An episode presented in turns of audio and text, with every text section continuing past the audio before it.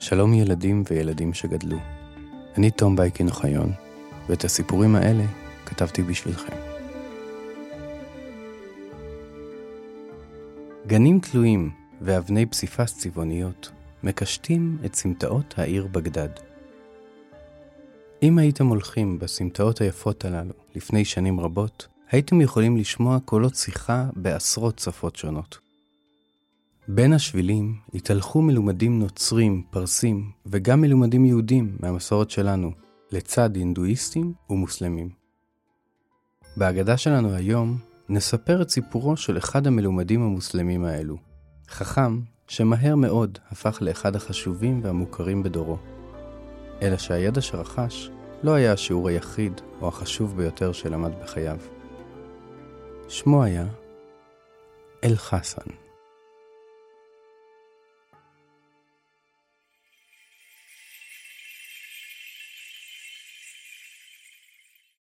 אבו עלי אל-חסן, אבן אל-חסן אבן אל-היית'ם, או בקיצור, אל-חסן, נולד בעיר בסרה שבעיראק לפני כ-1050 שנה.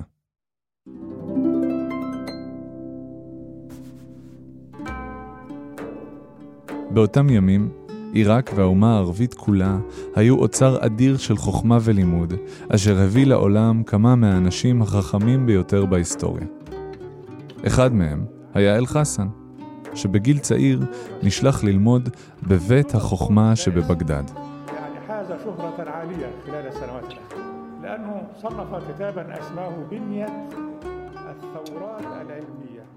בית החוכמה היה מעין שילוב של בית ספר, אקדמיה ומרכז השכלה עולמי, שהגיעו אליו מכל קצות העולם הערבי כדי ללמוד.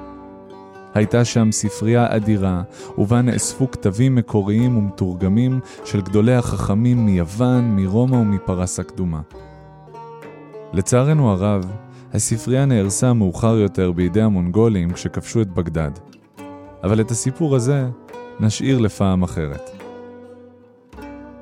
אל-חסן למד במקום הזה, ובמהרה הפך לאחד המורים החכמים ביותר שידעה הארץ. חוכמתו נודעה בכל קצווי תבל, וכעבור זמן לא רב קיבל הזמנה מלכותית מאל חכים אבו עלי מנסור, האימאם של מצרים.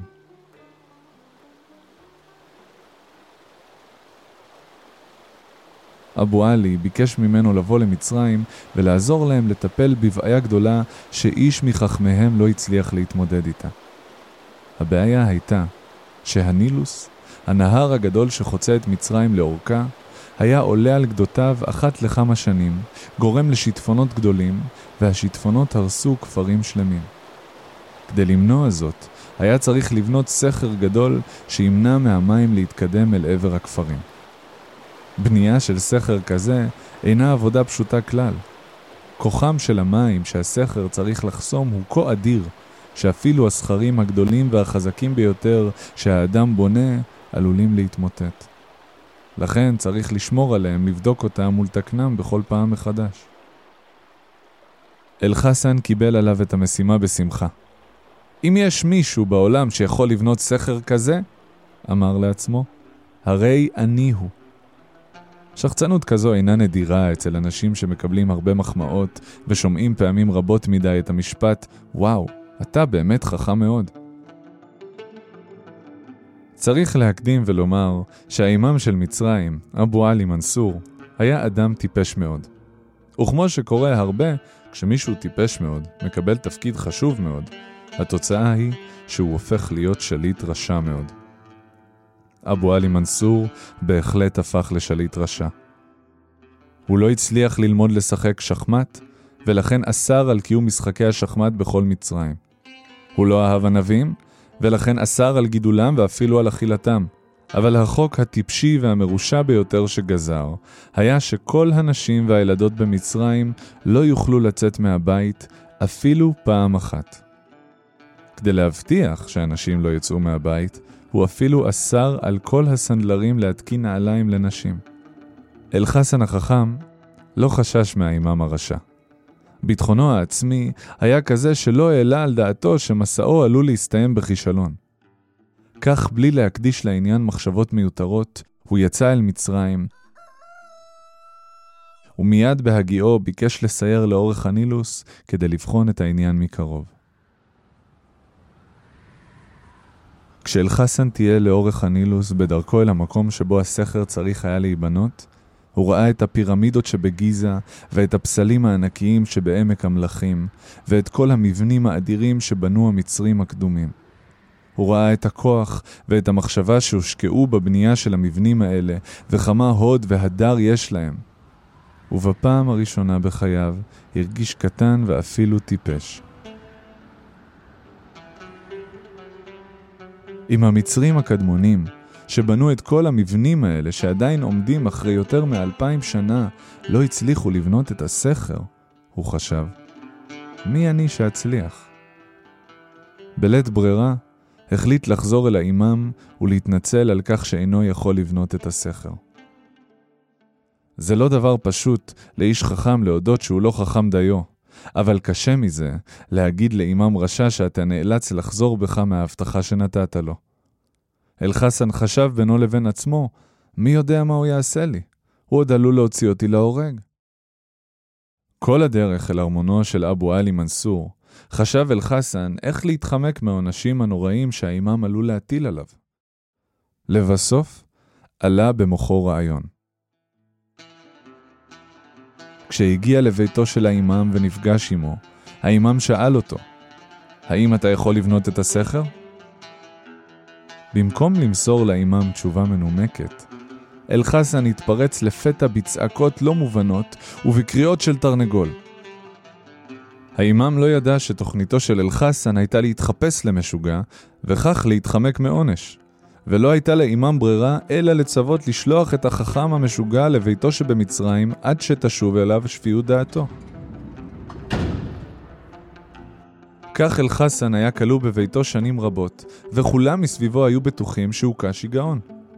כדי להרוויח כסף למחייתו, הוא תרגם בלילות בסודיות ספרים עתיקים, ומסר אותם לשליחים ששמרו את סודו.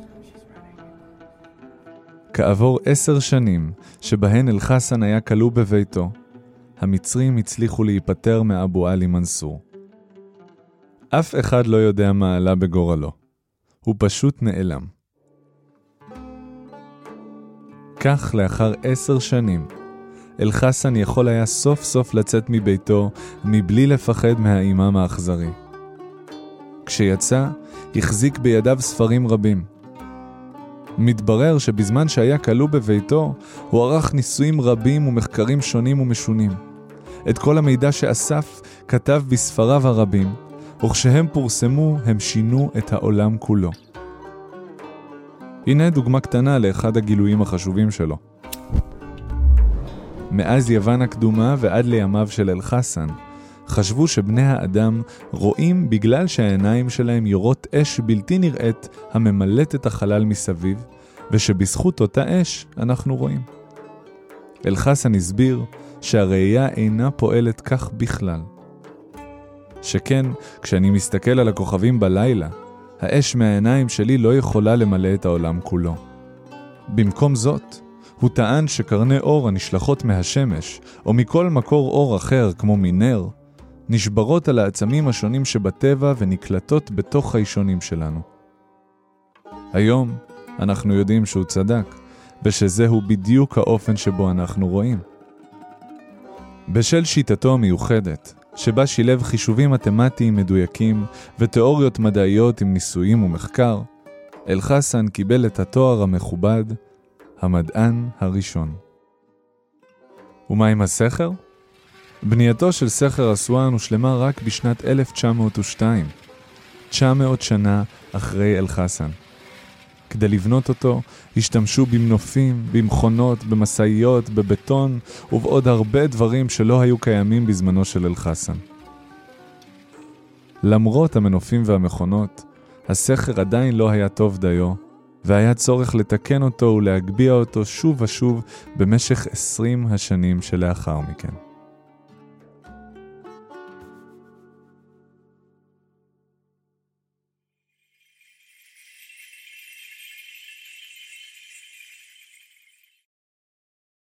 להיות אדם חכם זה עניין מסובך. מצד אחד, זה נותן ביטחון גדול. ומצד שני, לפעמים דווקא בגלל הביטחון העצמי, החכם ביותר הופך לטיפש. מי שחושב שהוא יודע כבר הכל, לא מסוגל לחקור ולגלות תגליות חדשות, כי הוא מניח שכבר אין לו מה ללמוד. אל-חסן הפך למדען הגדול הראשון, אבל בדרך הוא היה צריך ללמוד לוותר על האגו שלו. רק אחרי שהפסיק להתרברב, יכול היה להפוך לחוקר אמיתי. בעזרת ספרי חכמים ישנים ועיניים פקוחות ללא הנחות מוקדמות, הוא הצליח לפתור חידות מדעיות שרבים לפניו השאירו לא פתורות. פגשתם פעם מישהו גאוותן? לכם יש גם לפעמים רגעים כאלה? מלבד האגדה הזו, עוד אגדות שהיו באמת תוכלו למצוא בפודקאסט שלנו. אם אתם אוהבים את מה שאנחנו עושים, ורוצים לעזור לנו להמשיך וליצור, נשמח אם תתמכו בנו בדף הפטריון שלנו. התומכים יזכו לתכנים בלעדיים, הנחות קבועות לספרי הוצאת פנק, ואפילו לשמוע אגדות אמיתיות חדשות שלא תוכלו למצוא כאן. הלינק מופיע בתיאור הפרק. הפודקאסט נולד ונערך ברשת הפודקאסטים העצמאית שלג. את האגדה הזו קרא עבורכם יונתן בלומנפלד. הפיקה מוריה דפני וביים עמרי בן דור. אני תום בייקין אוחיון.